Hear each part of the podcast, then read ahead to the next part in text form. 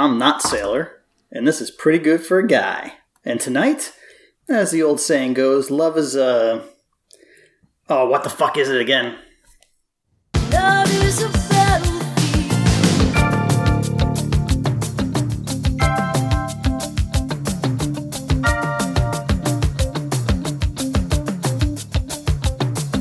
You are definitely not Sailor. And, um, hey everyone, uh, you might be asking yourselves, what the hell are we doing here? Well, we decided to commandeer the Pretty Good for Girls studios and play a little April Fool's prank on Sailor and the other badass babes. Yes, indeed, Ed. It is time to get our sweet revenge. As long as they don't kidnap us again. I Yeah. nightly have nightmares about that ordeal. And if you don't know, we were kidnapped to the listeners out there by the hosts of this very podcast. But uh, as my wounds heal, uh, I guess we move on. And what are we talking about tonight? Well, tonight we are going to be covering a legendary singer who has sold millions of records worldwide and who has garnered 15 top 40 singles in her illustrious career. We will be discussing the heartbreaker herself, Pat Benatar. You're a heartbreaker,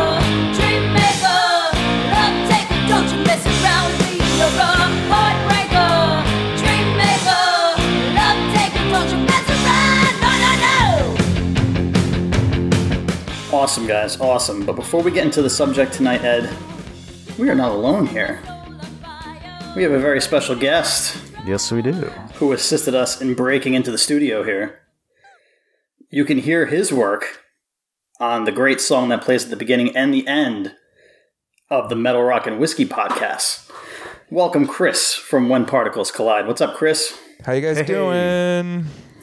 Awesome, Chris. Glad to have you here. Thanks for having me. Excited to be back. It feels like it has been, well, it's been well over a year since you've been on the show last. I think it was episode four or five you guys were on.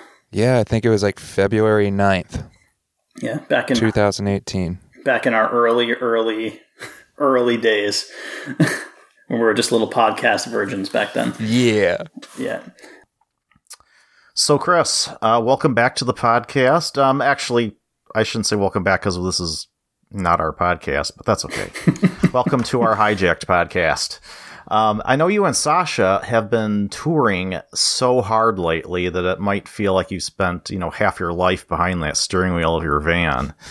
Um, but I believe you're kind of chilling out at home in Maine, right? Right We now. are we are home right now. We uh we got home last week, uh last Monday actually, and um just taking two two weeks off from the road to just get a little rest. We're still playing on the weekends. We were just up north and we're playing around here this weekend and then next weekend we actually uh, play with the ladies that do the theme song for the show we are currently on, Petty Morals. Oh, Oh, sweet. Yeah. awesome. That's going to be a great show. It will be yeah. a lot of fun. Hell yeah. Uh, and for the listeners who might not, you, I mean, you should know who When Particles Collide are, but if you don't, I'll give you a pass this time. Uh, why don't you just give us a brief rundown, a brief history on how you guys started, where you met, where the name comes from, You got so it. on and so forth. Yeah.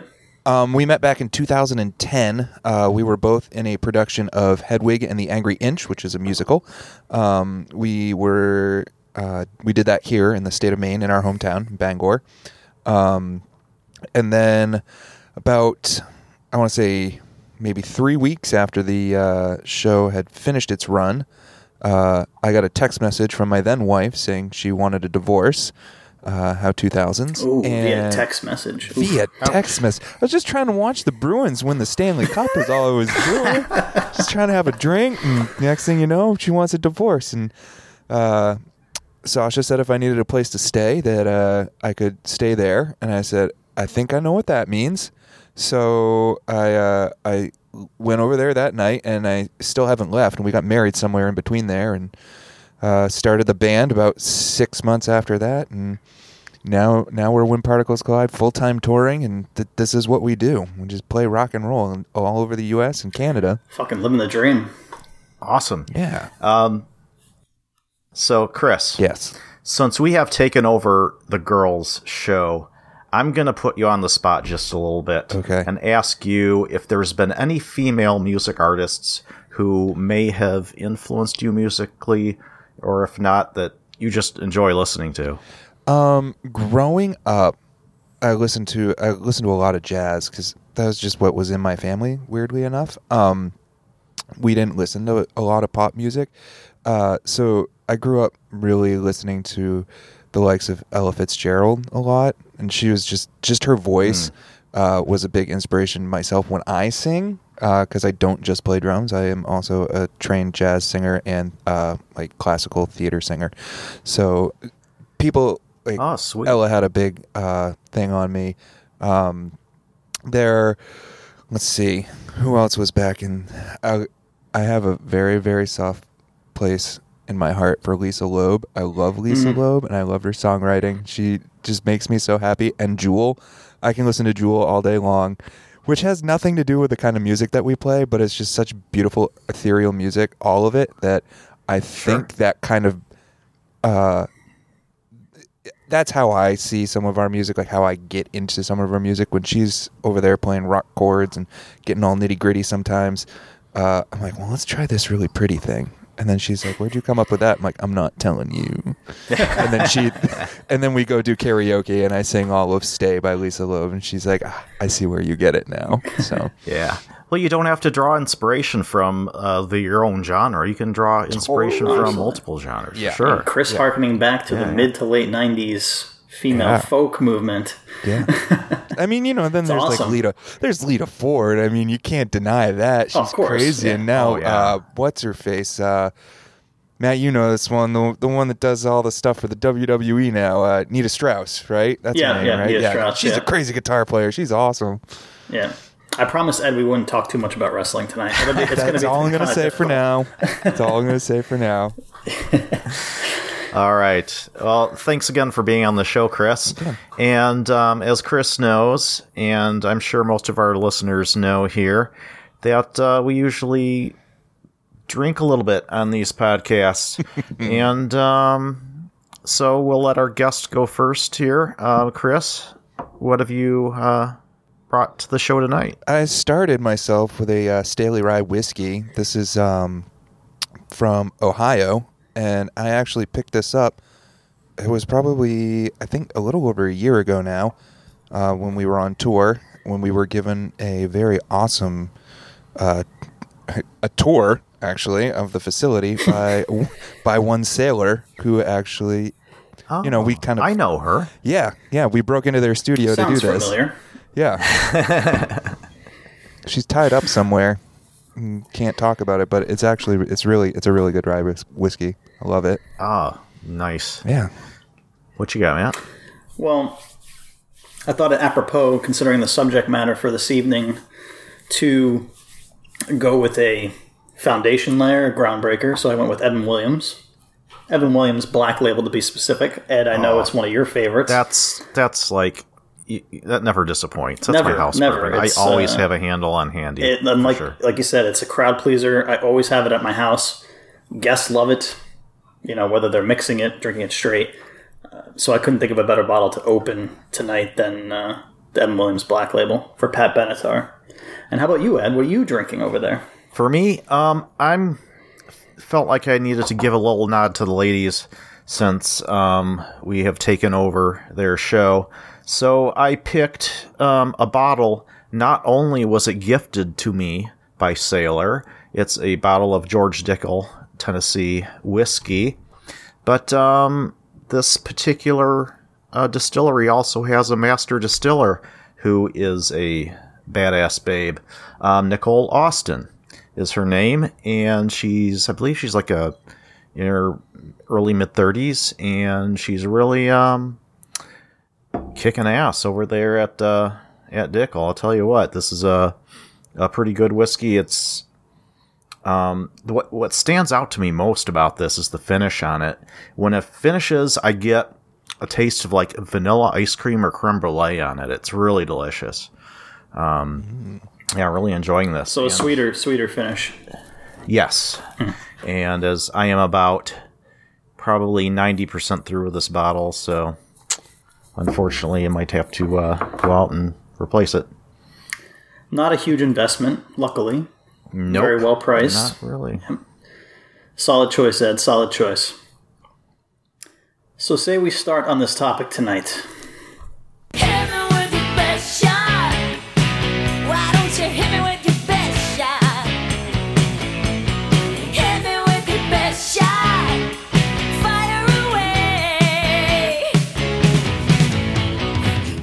Let's get into a little bit of a timeline here. So, Pat Benatar was born on January 10th, 1953, and I'm going to butcher her birth name here. I'll try my best as Patricia May Andrzejewski. Wow, all the Polish listeners are like shaking their heads. Hey man, Right I took a stab Better at than I it. What, what can I say? I mean, it's it's a long name with a lot of consonants in a row.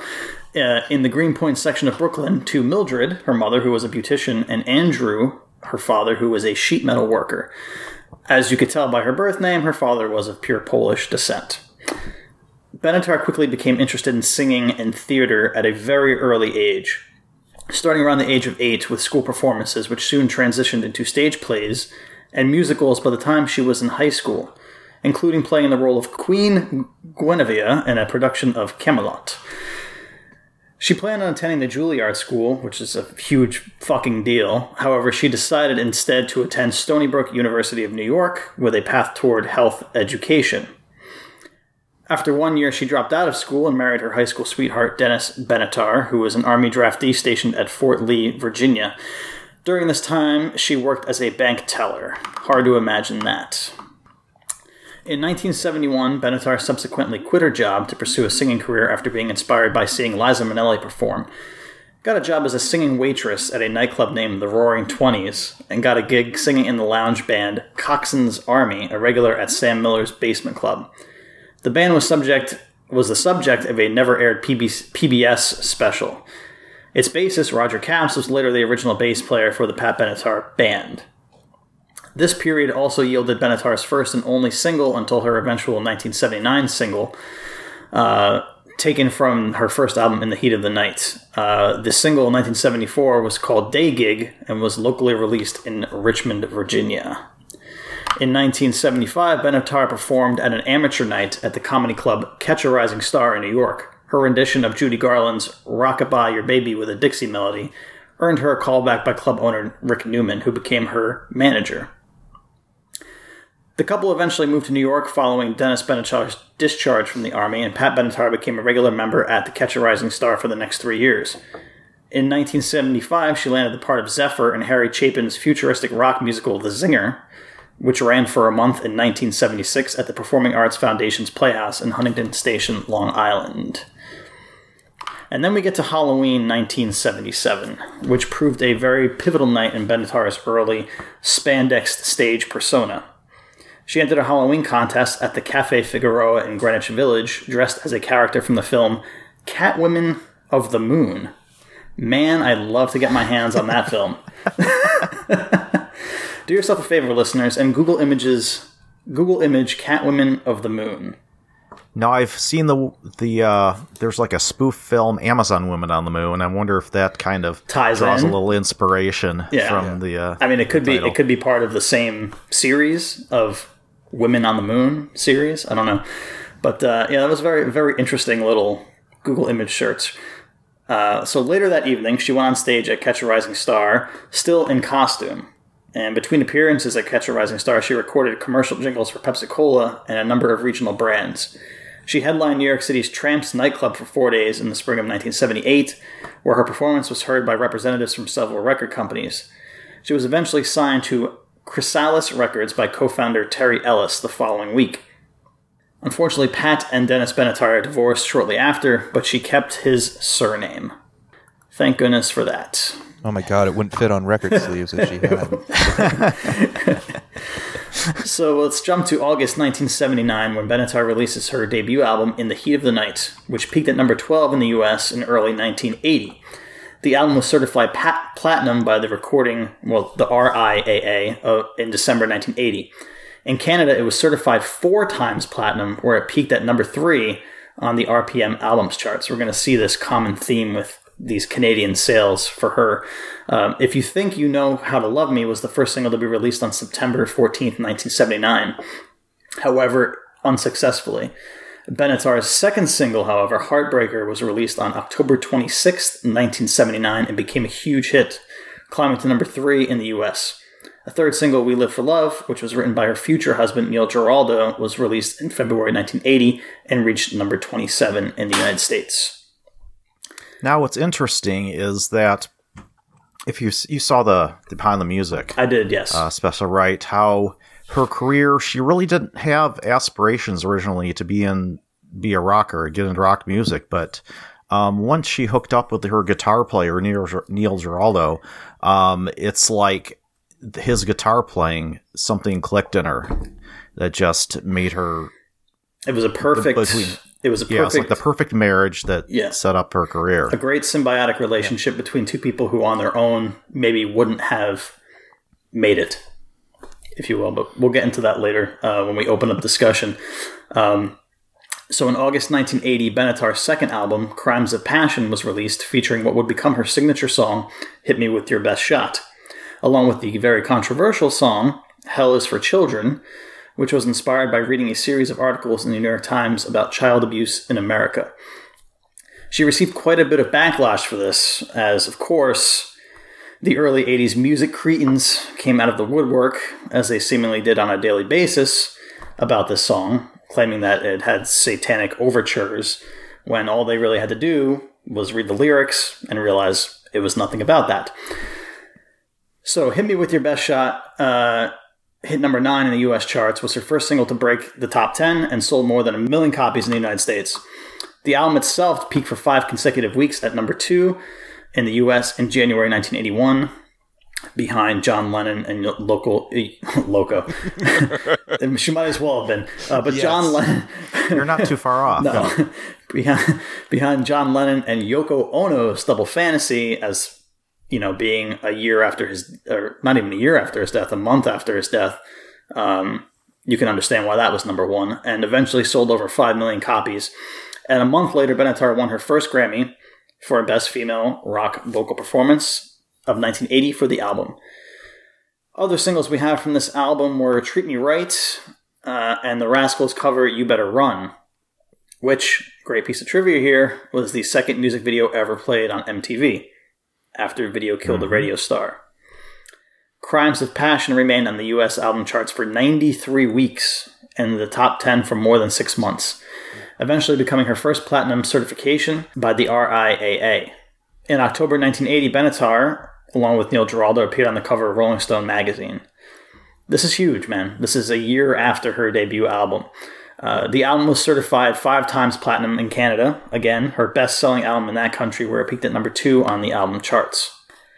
Skip to 1981 in July. Her third album, Precious Time, was released. Only a month later, the album hit number one on the US Billboard 200s. It was also her first to chart in the UK, reaching number 30. The album's lead single, Fire and Ice, was another huge hit, reaching number 17 on the US charts and won Benatar her second Grammy Award, this time for Best Female Rock Vocal Performance of 1981, and her third consecutive certified platinum album. In Canada, it was certified double platinum and peaked at number two on the album charts. Going back in August 1981, going back to this, uh, her video for You Better Run was the second clip aired on MTV, as I said. Uh, the video was actually specifically chosen by MTV to echo the message to the radio industry contained in Video Kill the Radio Star, kind of continuing that theme that things were going to change. I think it's worth noting also that um, we can add, and we've talked about other artists on this, on not this podcast that we're stealing, but on our podcast, metal Rock and Whiskey, uh, that we can add Pat Benatar to that long list of performers who were greatly influenced by the dawn of MTV. Uh, and she quickly became an MTV darling and the first ever female performer to appear on MTV. Uh, And that cannot be discounted by any means. That by any means at all. And Neil Giraldo was the Giraldo was the actual first guitarist ever featured seen on Yes, MTV. yes, very true, very true, very true. If you think about it that way, yeah. Um, and I'm sure you know Ed. You know, you have a few years. sorry to say this, but you have a few years on Chris and myself. Uh, Yeah, Chris and myself are the same age. It's out But uh, Yeah, all these songs are on my mom's iPod. Oh yeah. No, I I had uh Pat Benatar I had on was a regular on my mixtapes Yeah. back in the day. I wasn't even born yet when these albums were out. but I'm sure I I don't know if the magnitude of this was felt then, as it is. You know, you can look back on it and and you know really see the Well, I'll tell you what, that Pat Benatar back in the day, she really was the first um real female rocker that I was ever exposed to. Um, you know, you had all your other light rock singers, easy listening singers, which are female, but she's the one who, the first one I ever heard who really was, I mean, sang with an aggressive style, I would say. Um, she sound in all her music, she sounded like she was in control. She wasn't playing, you know, second fiddle to everybody. She wasn't playing the subservient female role in any of her songs. Um, there's one song in particular that that stood out to me called "I'm Gonna Follow You." At first, you think, oh, but back in those days, oh, it's probably like was it Shelley Fabares "I Will Follow Him," that kind of a song. No, no, no, no. she turns God. the song. Yeah, she turns the song on its head. When it says "I'm gonna follow you," it's more like um, a lioness stalking her prey. You know that kind of. Oh, she was very aggressive with her with her vocals and and really pulled no punches when it came to the the subjects that she sang about and wrote about, um, which in and of itself for the times was pretty good, you know, male or female. Um, so yeah, uh, so going back to the timeline here, so we have a hit single, "Shadows of the Night," uh, which peaked at U.S. number thirteen and was the prelude to the release of her fourth album, "Get Nervous," released in late 1982. The album was another smash, reaching US number four, her fourth consecutive platinum certification, and the you know the albums just keep coming and coming here. And the single garnered Benatar her third Grammy, again for Best Female Rock Vocal Performance in 1982. Follow-up singles "Little Too Late" and "Looking for a Stranger" were also successful. There was a bit of a controversy, actually, with the original album cover, as execs said that her look on the album made her look, and I'm paraphrasing here, too ugly. So, after a bit of a confrontation, a middle ground was reached between the two parties. I mean, you cannot make this shit up. I mean, this is, No. I mean, yeah, I mean, it's sickening to look back on this and see this now, but I mean, these, we've seen these stories before. Mm-hmm. that We've- was the music that was business music back business in the day. back then. It's Yeah. almost the same. Hmm. Not much has changed. Hmm. Some has, but it's still mm-hmm. there's still remnants. Still sickening, yeah. Also in 1982, it should be noted that Benatar married guitarist Neil Giraldo. By 1983, Benatar had established a reputation for singing about tough subject matters, best exemplified by one of the biggest hits of her career, Love is a Battlefield, released in December 1983. By then, her sound had mellowed from hard rock to more atmospheric pop. Mm-hmm. This new pop rock direction was a huge commercial success, with the single peaking at number five in the United States and number one in Australia for seven consecutive weeks. The song gained interest in the UK, where it peaked at number 49.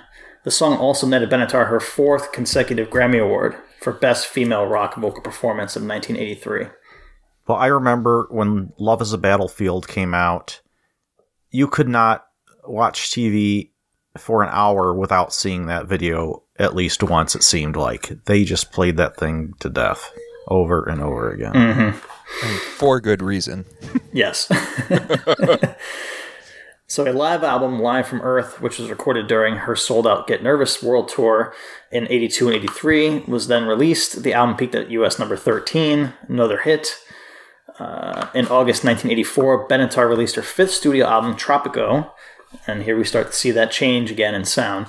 The single We Belong. Now, I don't know about you guys, but I'm a huge Will Ferrell fan. And I don't know if you guys have seen Talladega Nights, the ballad of Ricky Bobby. Yes, I have, but it's been, you know, probably since the movie came out, so it's been a while. Okay. I cannot hear this song without thinking of that movie at the end scene I'm gonna have to when watch it him and again. Sacha Baron Cohen are racing on foot to try to win the race and they're playing this song in the background. have you seen it, Chris? Uh, I've seen it. It's been a long time, so I'm gonna have to watch it again. But Yeah, I feel like I remember it. yeah. So I mean, I can't. You know, and I heard you know researching for this show over the past week or so, and you know, especially today, cramming at the end. Like I do so often with things, uh, you know, hearing this song three or four times, uh, there was not one time I could listen to it through without cracking a smile and laughing, thinking about their faces in that movie. so that song, the single release, uh, the album Tropico, released in October 1984, uh, became another top 10 hit in the U.S. Uh, we belong. Uh, it was also Benatar's first ever UK top 40 hit, where it peaked at number 22. It is also said by Benatar and Giraldo that the, this album is the first where they moved from Benatar's famed hard rock sound and started experimenting with new, sometimes gentler styles and sounds. Uh, I think that's putting it very mildly, but I actually feel that personally this transition started on the previous album. Not so much, but I think you started hearing little inklings of the change there. Uh, despite not quite making the US top 10, it immediately earned her a sixth consecutive platinum certified album. Now we're getting to rarefied air here. Six straight platinum albums here. Uh, in Canada, the album peaked at number 21 on the on the charts.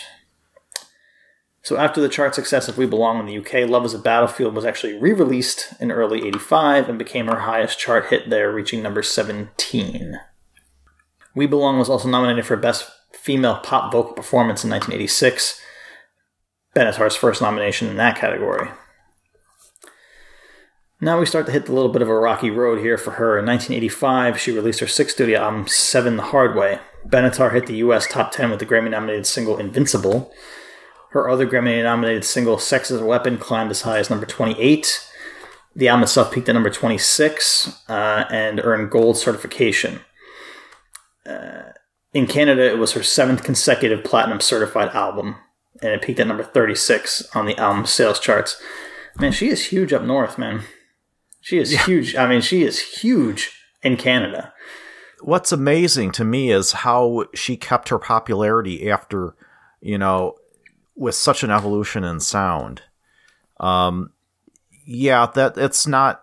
She's not the only artist that's ever happened to. But when you start out, you know, like she did with the albums like In the Heat of the Night and Crimes of Passion, which are very, you know, very hard driving, you know, a lot of hard driving vocals and uh, tempos, and then you move into the more of the pop uh, type sound. It's it's just boggles the mind, and I think it just it's a testament to her talent Yeah. as a singer, really, because she can. All right, I'm going to come out and say it af- after listening to a lot of her her work. Um, you know, I've heard her music over the years, but for the first time, I really listened to her, and her her vocal range is phenomenal. She can do it all. She can sing everything from opera opera to rock. And, and everything in between. Very, you know, she's up in that rarefied air with people like Freddie Mercury Yeah. and um, yeah, very talented, and I think that it's served her well. Absolutely, in that. absolutely, Yeah. absolutely agree with you. And um, yeah, I mean, she. Uh, I forgot what I was going to say. She'll do that to you. She will do that to me, yeah.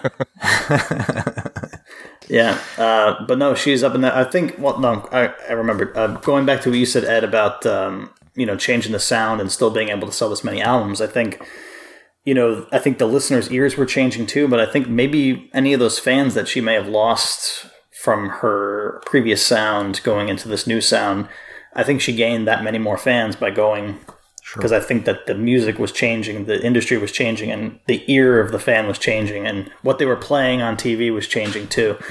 So, um, so yeah, I think for what she lost, she gained maybe more than what she would have figured. But, um, all right. So in July of '88, now Benatar releases her seventh studio album, "Wide Awake in Dreamland." The Grammy-nominated lead single "All Fired Up" reached number 19 and was a number two smash in Australia, becoming one of the biggest hits of 1988 in that country, randomly. Um, the album also earned a gold certification and was her eighth consecutive platinum certified album in Canada, again, where it peaked at number 11 on the album charts. So, eight straight platinum albums in Canada. Her next album, which was a complete departure from everything she had done, uh, entitled True Love, uh, was a jump blues record. Uh, and for those of listeners who don't know what jump blues is, it's really more of an up tempo style of traditional blues.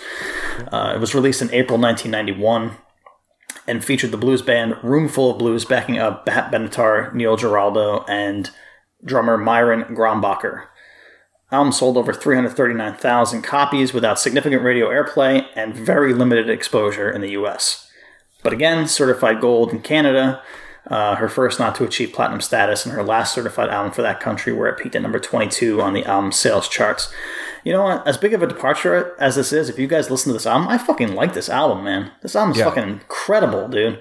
It's a good album. It feels Yeah. very. It reminded me of like uh, oh god, who was popular back in the day? Uh, what's his face? Brian Setzer. It's like the Oh, first yeah. thing I thought of like was like cherry or Cherry Poppin' Daddies. It had that like I was like, oh my god, this is so bluesy, big bandy, and I was like, oh yeah. I read the notes. It was like, yeah, that makes sense now.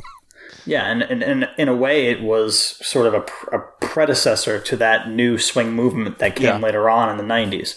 Uh, but fantastic album, fantastic, and you know some of her, you know, for her hardcore fans that you know didn't like the transition. I mean, there's not a bad song on this record. Um, so next we have Gravity's Rainbow, which is her ninth studio album released in 1993, and it was a return to her rock style genre. Everybody Laid Down was picked up by the album Rock Radio and went all the way to number three. Uh, in Canada, the album peaked at number 44 on the album sales charts. Uh, a third track was scheduled and a video shot for Every Time I Fall Back, but the single was never released and the music video was lost when Chrysalis was sold to EMI Records. Benatar had become pregnant again, and this may have had an effect on her label's support of the album. The tour for this album was only seven days, seven dates cut short because of the pregnancy. That's fucking sad, man. I mean, yeah, on the label's support just because she wanted to have a fucking family. yeah. Uh, you know, here we are in 1994 here, and nothing has changed. Becoming pregnant just sounds really weird. Also, when you read it that way, she became pregnant. she contracted a disease and could not tour because she had become. This is my first timeline. Give me a break. well, I don't, I don't, I'm not blaming it on you. I'm blaming it on the original writer. I'm gonna, I'm gonna say someone else wrote that part for you. oh, I'm sure. I'm sure. Yes, I'm. So, I would say that maybe somebody else wrote a lot of this for me. But Yeah, maybe it was your wife. anyway, um, maybe it was. she always has a way of making me sound better. Anyway, this was Benatar's last album recorded for Chrysalis Studio, uh, Chrys- Chrysalis Records. With very little promotion, Gravity's Rainbow failed to have the same commercial success as her previous works. No surprise, though, because again, kind of a different sound on that album. Uh, it sold approximately 160,000 copies in the U.S., so you see her numbers steadily going down. Uh, her 10th studio album, Inamorata, was released in 97, sold 65,000 copies. Uh, 2003, we have our 11th studio album, Go, which only peaked at number 187 on the US charts. Uh, it did include the 9 11 charity single Christmas in America as a bonus track. Uh, the song Go became a popular performance song for Benatar's, fu- future concerts. Uh, the album has now nearly sold 34,000 copies, so another huge drop off there. Uh, in, in January 2017, Benatar recorded the song Shine to support the Women's March on January 21st, 2017. This is her first original non holiday recording in over 10 years. Currently, Benatar is touring with her husband, Neil Giraldo, and really, for the most part, shows no signs of slowing down, at least from a performing standpoint. Uh, as far as new material goes, who really knows? Um, for those of you listening who are wondering, the classic lineup of her band would be her, of course, her husband Neil Giraldo on guitars, Myron Grombacher on drums, who, interestingly enough, actually left uh, in 1988 to join Lita Ford for her hit album Lita, uh, with bass being played by Roger Capps on uh, Benatar's first three albums, and then really a rotation of bass players, guitar players, keyboard players, etc., throughout her career. So that is Pat Benatar in a large nutshell. It's a large So, yes. So, why don't we take a quick break, maybe a little pee break, refill our glasses, and then when we come back, we'll open up discussion here.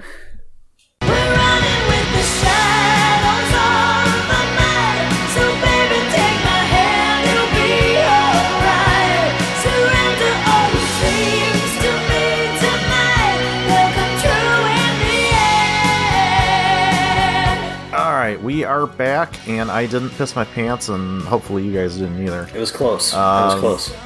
But yeah, let's um, talk about Pat Benatar a little bit here. Um, any like favorite albums or songs you have? Yeah, I took a bunch of notes, and Sasha looked at me and said, "What are you, What are you doing? Why are you writing so much stuff down? What are you even writing? Because I don't take notes like this when we have meetings about our own band." And I said, it's, a, it's a good band. What do you want me to do? Good. Plus, you're not going to be there to do all the talking for me, so I better at least listen and have something to talk about. So I want So, to be prepared? Yeah. yeah, I got to be Nothing wrong with that. prepared. Right. Yeah. I did tell her though, like it kind of trailed off as we got into the late '80s. I was like, it's kind of like my school notes. Like by the time I got to the last half of the class, I'd stopped writing almost. So That was like my timeline. Like when I got to 1988, it was like, eh. yeah, well, I mean that's kind of what happened. I I mean I personally felt the same way when I was listening to the music. You know, I was like, oh well, the early stuff was super rocking, which I enjoyed, and I even enjoy what I call the electro pop phase. But some of it just got, you know, I was like, yeah, maybe you just have to like fulfill your record contract because that becomes a thing sometimes. Like, I just mm-hmm. got to pump out twelve songs so I can get on to the next one. But I don't know. There's some starting at the beginning. I mean, she was phenomenal. There was some great stuff even on those on those first albums. I mean, I don't know what you guys. Oh yeah. When I was listening to, uh, I I just just to uh, to piggyback on what you're saying, Yeah. that song from "In the Heat of the Night." Did you did you notice the song "I Need a Lover" on there? the John Mellencamp song. Okay, so that's what I was wondering. When I heard that, I'm like, okay, who covered who Yeah, here? Yeah. Did, did you think the same thing? You were wondering. Okay, Um, well, I Sasha and I have or did this, you already know? Uh, a little bit of both. Uh, I have this. Sasha and I talk about this a lot about because we're in the process of writing a new album. Is like people. Not everyone that you listen to writes their own songs, and like even though she's a band, she's still like a pop singer. So she didn't write all the songs, so you can expect that some of those are going to be written by somebody, and you never know. But sometimes you get that idea that like this sounds like another band. Like I feel like I recognize this style of writing. It's like, and then once you like do the research and you look look it up or whatever, and you like, oh, John Mellencamp wrote that song. You're like, okay, yeah, that makes sense now. Like this definitely sounds like a John Mellencamp song. Yeah, as soon as Neil's guitar kicks in on the very beginning, I'm like, wait a minute, this is a John Cougar Mellencamp song. But Yeah. I, I guess he released that in 1978, Yeah, just one year a mere apart, year, yeah. one year apart, You which is crazy than I, because 'cause you usually, you know, if you do a cover from someone's song, you know, there's usually a little more Yeah. span of time in there, which Yeah. is kind of crazy. Yeah, but I'm in agreement with both of you, man. The um, or or with Chris, I sh- should say the early stuff really catchy, really new, really fresh. Yeah. Um, You know, she kind of she molded her own sound. She molded her whole her own path. She paved her own way, which I can really appreciate. You know, it wasn't until later on where, you know, who knows? Maybe she let some of the record companies get in her head. Maybe she, you know, took some bad advice. Um, but the thing I like about her, you can't say about a lot of other people, is that she realized it and she kind of stood her ground. And, you know, when it became a burden, uh, she kind of just cut it out. She's like, you know what? I don't want to do this anymore. I want to go raise a family. Um, and she kind of just got out of it. Um, but, you know, I mean, the numbers, uh, I'm a huge proponent of numbers on this show. Um, again, not this show, our show, but I'm a huge proponent of numbers, and the numbers don't lie here. I mean, she was, you know, one of the hottest things going for a good five year period there in the early 80s. I mean, you can't even, I mean, you can't deny that. No, there's no denying it at all. Yeah. And, you know, going back to what you said, Ed, about the vocal range, you're putting her in rarefied air as far as vocal talent goes. And I found it very interesting when I was watching uh, interviews and, and uh, the behind the music documentary in particular, how she had a lot of trouble at the beginning trying to, uh, you know, coming from an opera background, trying to mold her voice to fit what she wanted to do, the vision that she had in her head uh, for being, you know, just a rock and roll performer.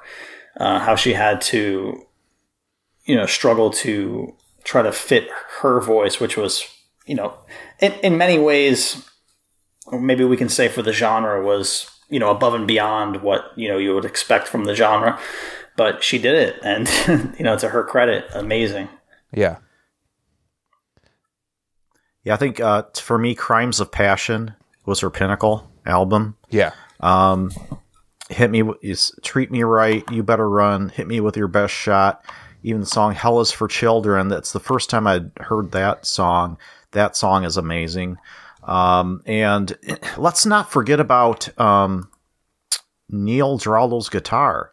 I mean, Neil Giraldo is a very good guitar player, and you know, and that can't can't be overlooked. And I think that had a lot to do with uh, these album successes. It as well. can, and and honestly, for you know, you talk about rock duos and you know famous duos that um, played off each other and were instrumental in in creating great music. And you know, who says Pat Benatar and Neil Giraldo? No one ever says those two names. And I think Right. that you know, especially for me, after shame. after doing this research on this and really digging in deep, it's a crime that they're never mentioned. It really is. Mm-hmm. And, and you, know, you mentioned her as being one of the great female vocalists and one of the great vocalists of all time, but you know, no one ever says "boo" when you know who's Neil Giraldo. No one ever. Yeah. No one knows who he is. Yeah. A lot of people don't exactly. A lot of people that have no idea who Neil Giraldo is.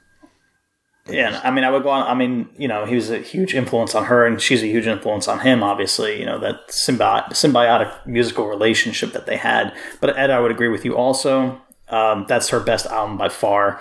Uh, I think it's just it's it's great track after great track. For me personally, "Heartbreaker" is my favorite song. I mean, that's that's my favorite song. one. Yeah. Yep. Yeah, yeah. I mean, it's the especially like you were saying, "Crimes of Passion." It's just front to back. You can go through basically the entire thing from the first track to the last track, and it's just like everything in there is just like it's it's money. And then even you go Yeah. but one back and talking about how she goes, you know, you can uh, watching those VH1 behind the musics and how she couldn't figure out, maybe not couldn't figure out, but wanted to figure out how to get from the theater background to being a rock star and get that rock voice. Like I understand what, where she's coming from, but like you even hear it in that first one. Like one of my favorite tracks off that album is actually "My Clone Sleeps Alone." And I don't know why. I think it's hilarious, and it's just because it's so over the top, like theatrical, and then all of a sudden it kicks in like a minute into the song, and you're like, "What is this song even? what is even happening here?" We were listening to it in the car, and Sasha was like, "Is this musical theater?" And then like it kicked in, she's like, "Oh no, this is Pat Benatar," isn't it? I was like, "It is." That's my point. Yep. Like, just like out of nowhere you know she can bring it back in finding herself and that's i think what you finally get at when you get to crimes of passion you see that she finally is kind of like found how she wants to do it. And you know even by the time you get to your second and third album the band still might not always know like exactly who they are. And you're like you're gonna get like more songs on the following albums that like oh this the band's really hitting on this one. Like the writers being pat and neil are finally like oh this is how we like to write together. And boom now we've got these great songs. And that's when you get to love is a battlefield and heartbreaker. And you mm-hmm. know you get to i don't know i could talk all day about it. It was interesting to me that she didn't, throughout her career, and I went album by album, she didn't not very small percentage of writing credits on all of her songs. Yeah. I mean, very small percentage. I mean, mostly you're talking, you know, Giraldo and and uh, whatever the drummer's name was. I can't remember. Ron Bacher. yeah my, Um, but I mean, maybe maybe twenty percent of the of the songs that she released, she actually had writing credits on. yeah So I found that very interesting. But um, you know, going back to the song "Heartbreaker," anyway, for me, um, Jenny, who used to have her own band, uh, you know, cover band, they would play bars, different gigs. Um, and one of the first songs that they actually performed together and then that they actually learned for their set was Heartbreaker. And, you know, the 60, 65 song rotation that they're doing. Yeah. Um, so I remember the first gig and they were kind of unsure about what to open with. And she was like, well, um, what about Heartbreaker? And let's just say that they never open with another song after that. yeah I mean, everybody knows the song, everybody knows the words. It's an up tempo song, it's a great Yeah. opener. And uh, so that, like, you know, aside from me liking that song, I mean, that's another personal connection I have to that because that was always her opening song, the one that she fucking kicked ass with right from the Yeah. get go. Um, and it got everybody going, and it never let down from there. Now, one of the most bizarre songs in her rotation, her uh, albums, is uh, "My Clone Sleeps Alone." That, I, I I listened to that in the car, and I I kept meaning to go back. I need to go and actually find the lyrics and read through because I'm not sure if I caught caught it all correctly or not. But yeah, that was kind of a weird one. The title alone made me probably go back and listen to that one first among all the songs on that album. But I have to go back and listen to it really again to uh, pick it apart. Yeah, that's it's it's a nuts song. It's a song that just it gets all of the things. It makes you just go, "What is happening?" but then you also go like, "This was written in 1979." Like, were they talking about clones in 1979? What is happening? Yeah, you've never seen Battlestar Galactica? Uh, yeah. I might be a wrestling nerd, but I might not be a science fiction nerd. Okay, That's all right. No. I'll check it out. I'll do it for you. I'm a science Clones- fiction nerd. And See the, ori- the watched it. original Battlestar Galactica from 1977 or 78. Okay. Clones play a big part in there. Well, then that would make sense. All right, so before we wrap this up, Pat Benatar, are you you're putting her? This is a tough question to ask, but I want to ask it anyway. So, as far as solo female performers, um, you're putting her. I would say from 1980. Let's say from 1980 on, because I obviously you can go back further than that. But are you putting her on the Mount Rushmore? Are you putting her in the top four of female performers, solo, rock? Definitely top four. I don't. Trying to think of who else I would include in that top four. There's there's Ann Wilson, Well, you got to put you got to put Lita there too. Lita, Yeah. but but I think Pat's. You know, if you're talking about that, especially that period of time, um, I can't think of anyone, especially females, that I would consider a really a markedly better singer than her. I mean, Ann Wilson's close, man. I mean, she's, She's close. Yeah, I mean, very. I mean, very great voice. Different. Push come to Yeah. shove, I think that Did, did anyone say Debbie Harry? no, we No. didn't. Um, she's definitely in the conversation, yeah. but it's a little different, but yeah, that, you know, the that 70s 80s time. Well, I mean, if you say Joan Jett too, I mean, so that's your yeah. that gives you five there. Now, who do you take off? I mean, maybe vocally, she's not the equal of a Pat Benatar. Or, Yeah. No. No, I think Joan Jett, as good as she is, she doesn't have the uh, the, the as as high level of vocal talent as these other women we're talking about. Yeah, I think I think your top two are Pat and Ann. Pat and Ann. Yeah. yeah. As far as sheer vocal talent goes, Yeah. absolutely. Because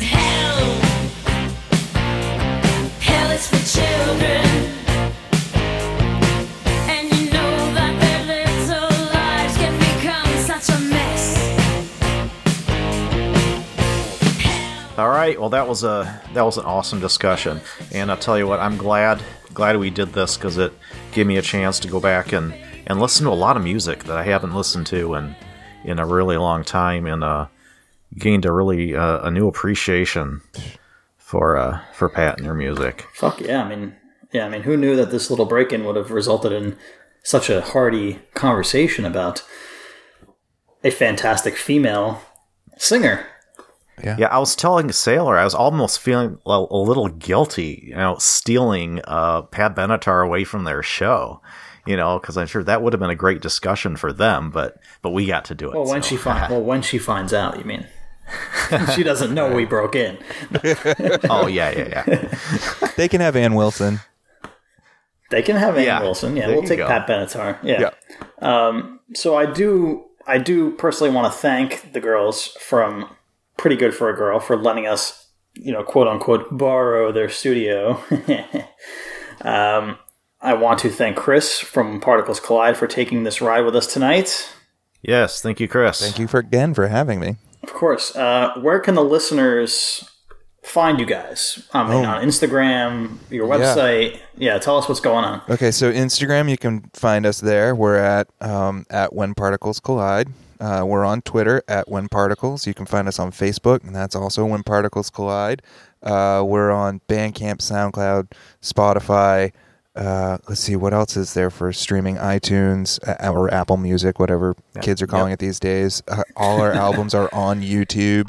Um, you can go straight to our website, um, whenparticlescollide.com, and that has all our music on it as well. Uh, we also have our own Patreon, which is just patreon.com slash whenparticlescollide, and you can join us there and see all kinds of cool stuff that we're doing on the road and even when we're at home. We just recorded a video tonight, actually, that we're sending out to our patrons later this week. So there's all kinds of crazy stuff, and you can find us everywhere. All you have to really do is just type in when particles collide in your Google search, and you're going to come up with two things. It's either probably going to be science related, or it's going to be two weirdos like playing playing music. So th- if it's the two weirdos playing music, that's us.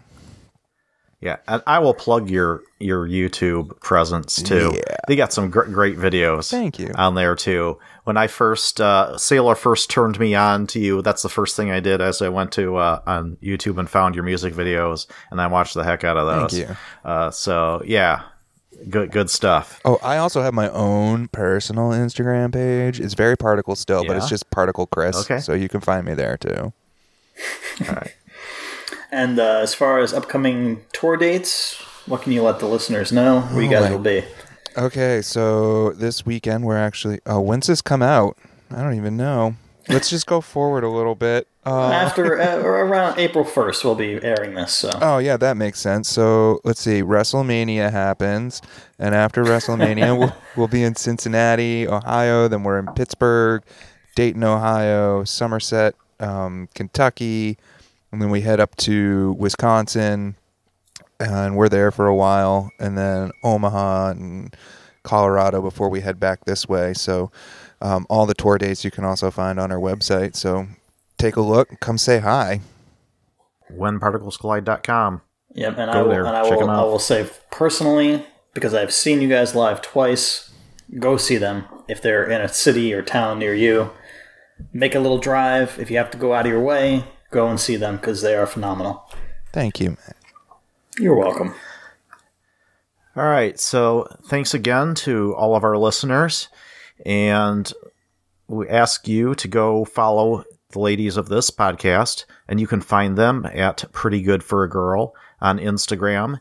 And also be sure to follow us over at uh, Metal Rock and Whiskey, also on Instagram.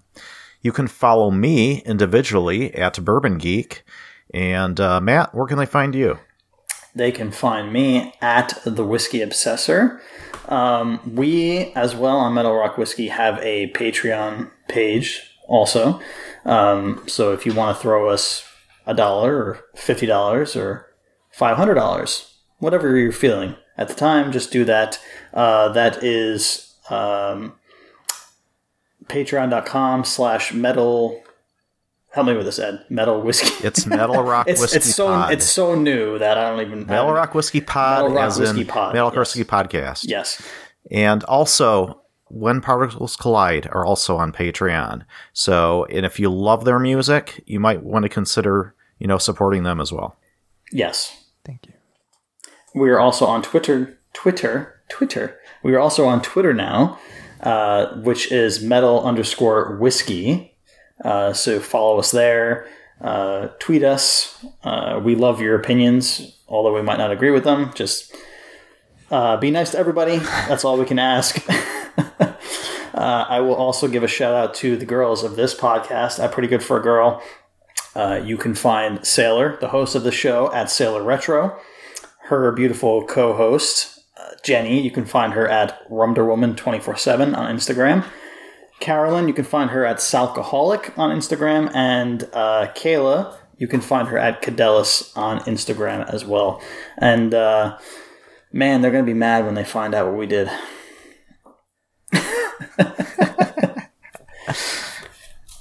anyway, guys, this was It's a been fun. Yes, sir. This was a blasty blast. But now it is time to riff the fuck out of here before the cops show up. Pretty good for a guy. Signing off. Later, everyone. Bye.